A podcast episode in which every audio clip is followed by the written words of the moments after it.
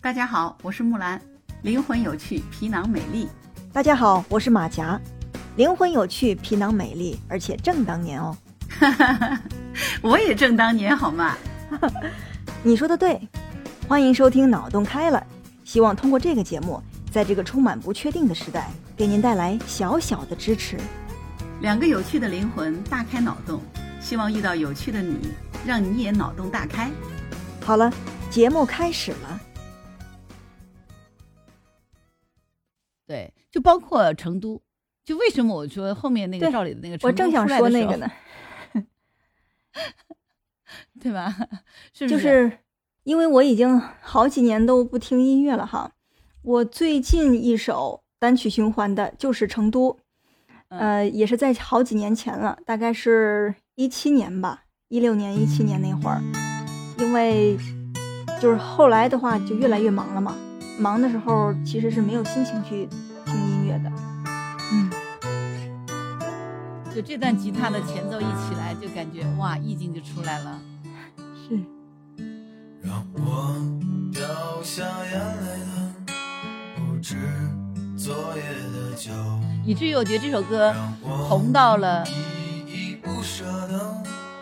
很多人把成都成都都改成自己的城市。要走多久？你攥着我的手，让我感到为难的是挣扎的自由。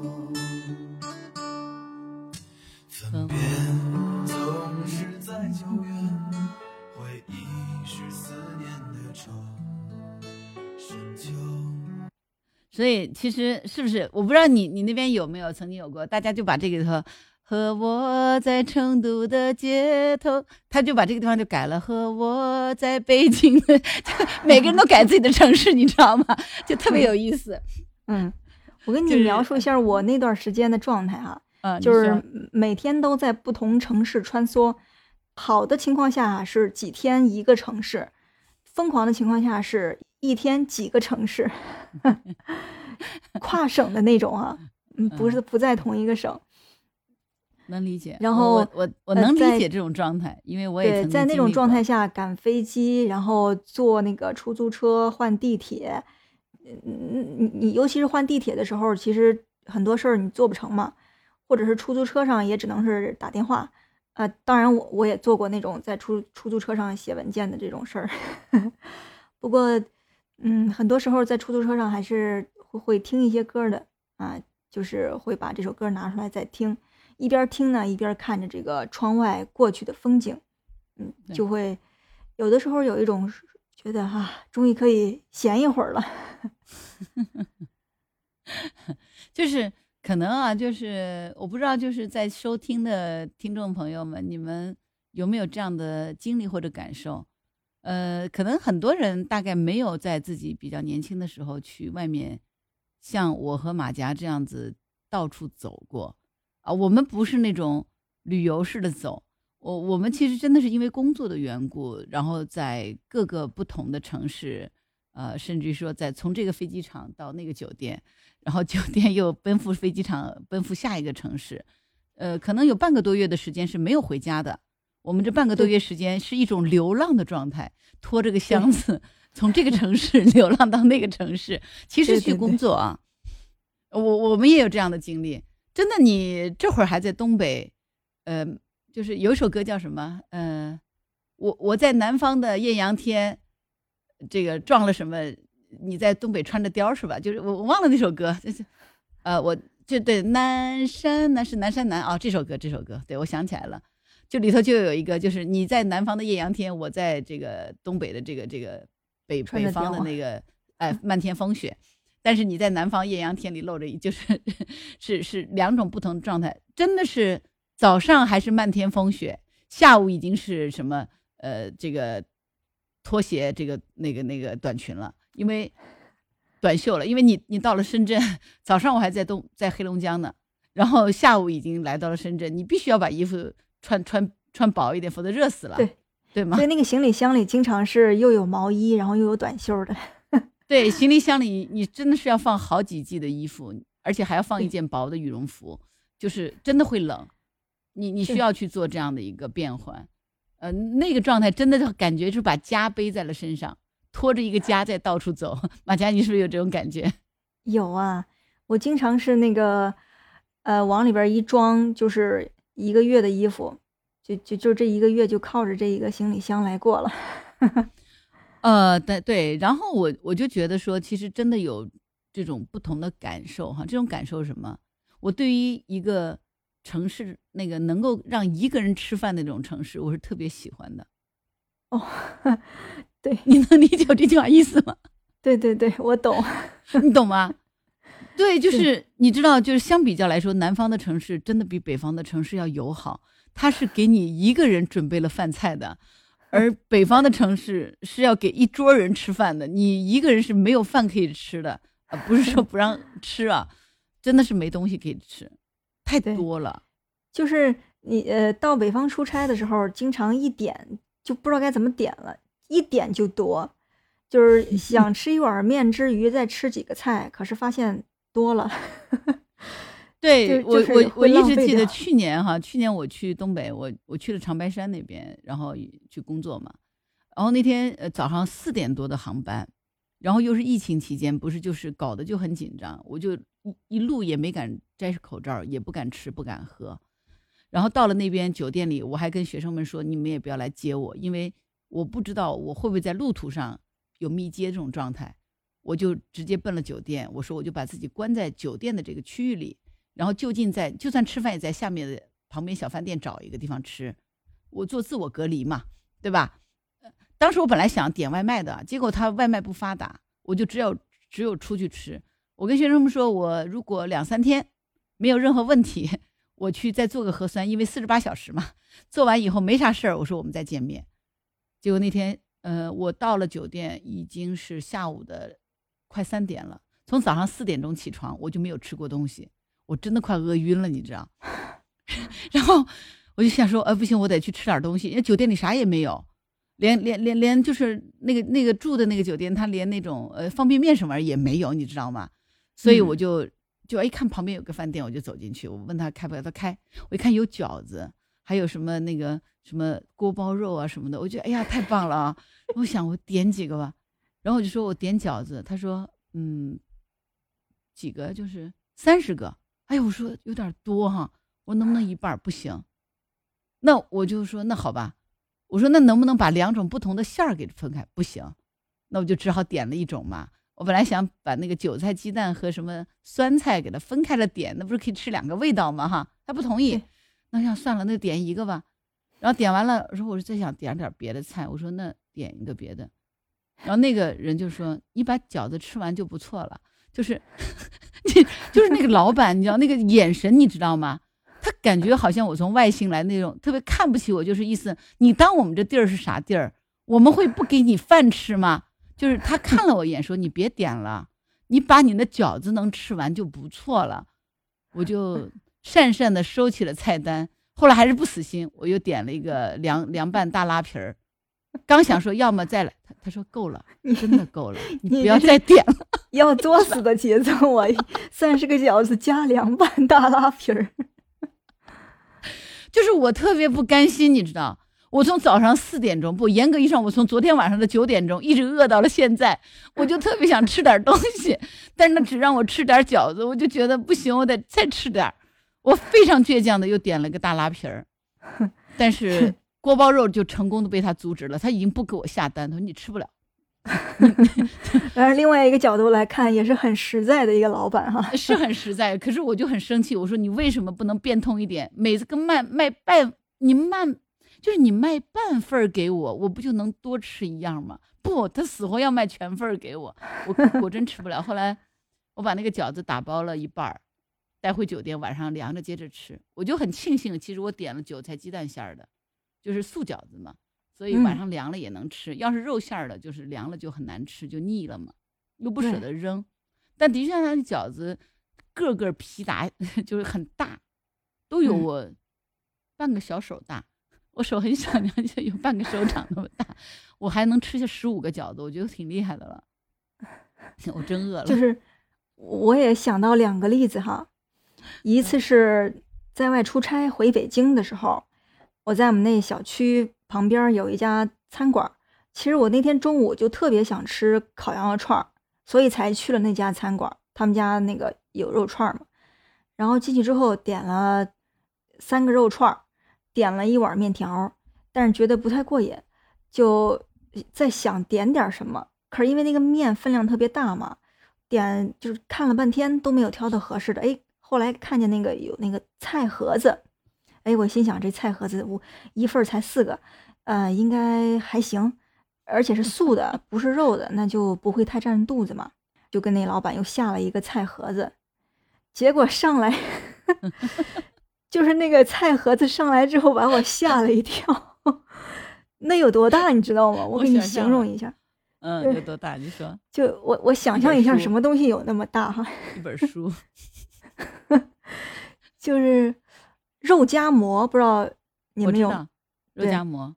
就是早年的时候那种大号的肉夹馍，嗯，特别大号那种火烧，切一半儿那种菜盒子，就比那个还再大一点。你如果是长方形的话，你会发觉至少是一本书嘛，然后一本书等于两个肉盒，就是两个菜盒 子那么大，对不对对对，是就是那种三十二开的书，然后两个菜盒子就就就把书给盖上了。你得拿了两本书皮上来嘛，是吃不掉。嗯，然后我就硬生生的把那四个给吃完了，让天呐，就是在他们店里边多耗了一个小时，把那四个全吃完了。就 是这个是真的是挺大的一个差异的。然后我就觉得那个这点上，我真的是蛮喜欢广东，包括香港啊，包括这些地方啊，就上海啊，或者说杭州这边。其实是什么呢？你去到那边，我记得那次我去，我是从东北嘛，从哈尔滨飞。飞到深圳，然后第二天有课，那也是晚上到了七八点钟的时候，我住在那个罗湖那边，然后出门的时候呢，哎，就看到旁边就是一家翠华，我就很高兴，我就走进去了，点了一份一人餐，就是呃有蔬菜，然后有呃一点点，就是有有有有一点点那个肉，然后呢还有那个河粉，然后还有那个肠粉。还有一个小小的甜点，还最后有一杯餐后的咖啡，就是就很丰富哈，很丰富，你知道，就我就感觉很满足，你知道吗？就是 我一个人也可以吃好几样东西，但是它都很少，只有一块儿或者是只有两两小段儿，呃，然后呢，那个那个那个那个芥兰就两根芥兰，哎，我就津津有味把它都吃完了，我觉得特别好。对，这其实是南方北方对于美食的这个理解不太一样啊。北方更多的是顶饱，然后南方更多的是要要要去品尝这个味道，或者说是应该这样讲，我觉得还有一些变化，就是呃，南方包括或者说我们讲经济更加发达、更加国际化或者更加都市化的这种外来人口比较密集的这个城市，实际上一个人的状态是比较多的，而。相对来说，就是人流量的交换不太大的这个城市，大家的这个都是一家子人住在一起，或者说是即使没有一家子人，嗯，北方的朋友们有一个呃习惯，就是哎，很快的就认识了一些朋友，然后吃饭也要拉着朋友一块儿去。对，但在南方实际上是有很多时候，大家是那个。嗯，其实是一个人生活，一个人工作，就是一个人，呃，很少有说，不是说没有朋友，而是朋友之间大家不会说经常的聚在一起，是啊聚会啊这种的，这种是比较多的，所以就造就了这样的一个情况。嗯，对，对吧？然后我刚才想到的第二个例子啊，就是我去新疆出差，嗯，我去过两次。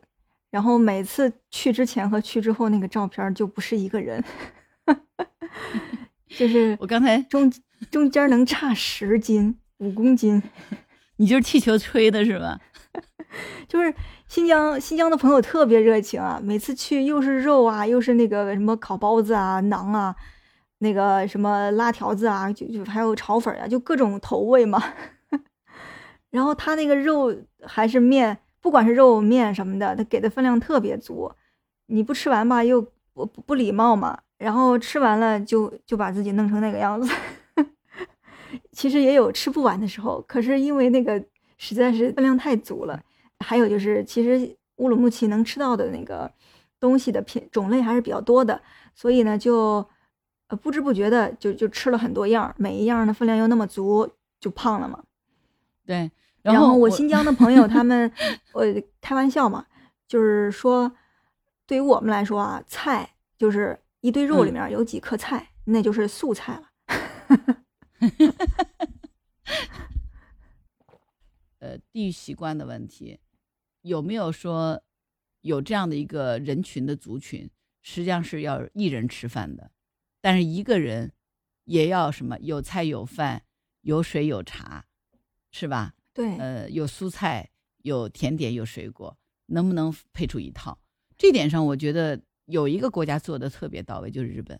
嗯，所以日本的那个定时哈，日餐里面那个定时其实就是一人餐。对他们还弄全了他们的餐厅里面就非常多那种嗯面对墙壁的那些椅子嘛，那些打工族，呃，甚至有一些老板，他们下了班儿吃饭的时候，就就就就是一个人一个座椅，然后面对着那个墙吃。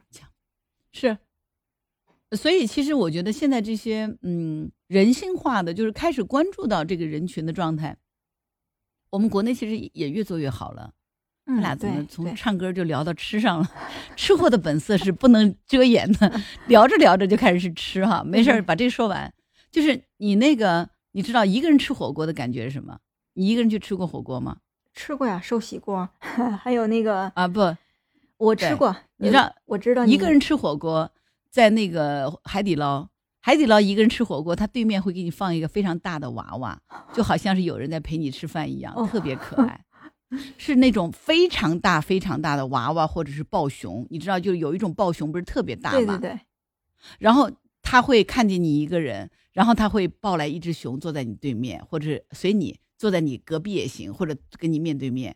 嗯，我儿子经常是一个人去吃火锅，然后他说对面其实坐了一个他的小伙伴，就是那个娃娃，然后吃完他回来了。我是就这种，我觉得嗯就是一种人性化的这个服务，所以才会说海底捞的这个服务你是追不上的，因为他永远都能理解你一个人，但是你又又想吃火锅，就那种感受。对，因为一个人吃火锅真的很尴尬哈。那年疫情，对，就是二零二零年，我其实是忍着憋着想吃火锅，忍了好长时间。本来想着过了年之后跟大家一块儿吃的嘛，结果没想到那年就疫情了，在家不是隔离了一两个月。呃，从我回北京是二月份就回了，然后一直隔离到快四月份了，就是四月份。就是刚隔离完之后，我第一件事儿就是冲到附近的那个谭鸭血 火锅店。咱们今天在节目当中提到的几个火锅店名字、品牌，都需要给咱俩付点广告 费，但是我们竟然没有做他们的代言，哎呀，等他们来找我们吧。让他们来找我们吧。对，就是我真的是真的是忍了好久啊，忍了差不多三四个月。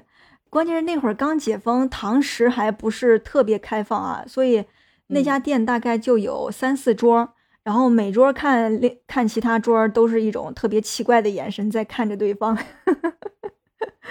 尤其是大家用奇怪的眼神看着我，因为我一个人在那边吃一锅。对，其实火锅是很好吃的一种东西嘛，就是其实很多人还是很喜欢吃火锅，而且我觉得火锅体现了一种自主性，就尤其现在就是年轻的员工多了以后哈，你会发觉做团建就是做团建做聚餐，更多的选在了火锅店。对，他们说火锅店代表什么？代表平等文化，然后代表想吃啥吃啥，不用说只听着领导想吃的东西，然后自己吃自己算，没有人来顾及你。然后你去涮了锅，你吃你自己想吃的，领导也不会说你什么，是最能体现平等的一种团建聚餐方式，就是火锅。这就是为什么火锅红火起来嘛。对是的，还有一个，我觉得还挺挺，就是比如杭州，它其实呃海底捞它已经有非常多家店是二十四小时店，就是当时疫情来了以后就受影响，在疫情之前哈，我就记得我们有一次我跟一个客户我们在讨论他们的那个年终方案的时候，我们真的在星巴克做到了晚上十点半被人赶跑，从早上九点钟开始在星巴克办公，赶跑之后，杭州那次那天我记得很清楚，是十二月二十三号，圣诞前夜了嘛，下大雪，突然下大雪了。十二点钟就是十点半，我们谈完，我们还没谈好，你知道吗？还差最后的一个落地方案了。然后每四个人，我们三个人，有一个就是家里头实在是有事情，就让他先走了。另外三个人就不死心，就觉得不行，我们得把落地方案给他弄完。后来我们找到哪里呢？找到隔壁有一家，我们想了想，哦，我知道在哪个地方有一家那个二十四小时的海底捞火锅店，我们就打车去了那家店。然后十二点钟。十二点半啊，里面人满的，满满当当的。我们一直在那家火锅店吃到了凌晨六点半。我，其实已经不吃了，其实在讨论嘛，又暖和，然后才算结束，然后回去睡觉，睡到了大概中午起来，下午他们去上班，我是回去睡到中午，把整个方案解决掉。就我我我甚至觉得说，呃，那个火锅店二十四小时的存在，就是把我们的办公空间延展掉了。对。又暖和，对吧？而且还可以随时吃点东西，所以这种呃城市的工作节奏和多样化已经开始出现，这个还是很有意思的一件事儿。就跟我们，呃，我我觉得这这种多样性和多样化其实是让人觉得欣喜的。所以这就为什么就是杭州这个城市，有的地方你会感觉很悠闲，早上四点多五点钟，大爷大妈们爬山了，走西湖边上逛哈，晨练。但是有的地方真的是二十四小时彻夜灯火通明的，年轻人就这样在工作，这是真的，啊，特别特别有多项分工的一个一个城市，嗯，很好玩，对，是吗？北京其实也是啊，北京也是哈，对，北京的年轻朋友们也是会吃的很晚哈，有些是因为就是要消遣，大家朋友聚一聚那种，嗯，当然也有很多是因为大家就是。呃，要聊工作，然后在那个餐厅里，北京的那个海底捞也是二十四小时营业。我有一两次吧，也是跟人吃，一直吃到了，其实到后来就不吃了，只是坐在里面谈事儿，一直待到两三点吧。我倒没有通宵待哈，熬不住。对我，我们待到那个点是我们我们去过几次，就是没谈完，我们决定去通宵的海底捞。它能火爆到什么程度？我们竟然十二点半，就这是一次，还有一次是我们没聊完，说那咱们有了上次的经验以后，我们就决定再去找一家那个海底捞嘛。然后说我知道有一家新开的，我说应该环境还不错。结果没想到我们是十一点半走到那边哈，我们排队排到了快一点才坐进去。哦，在外面排队，你知道吗？嗯，我们当时就傻眼了，怎么会有这么多人在晚上来吃半夜的海底捞？你知道？最有趣的是，你知道，我还看到有一家人，为什么最小的那个可能是个孩子，大概才两三岁，抱在怀里，可能睡着了。但是呢，老那个老人大概应该有七十多岁的一家，大概六七口人，十 十一点半出来吃火锅，特别神奇，你知道？这这也是憋了好几个月没吃，突然想吃了吧？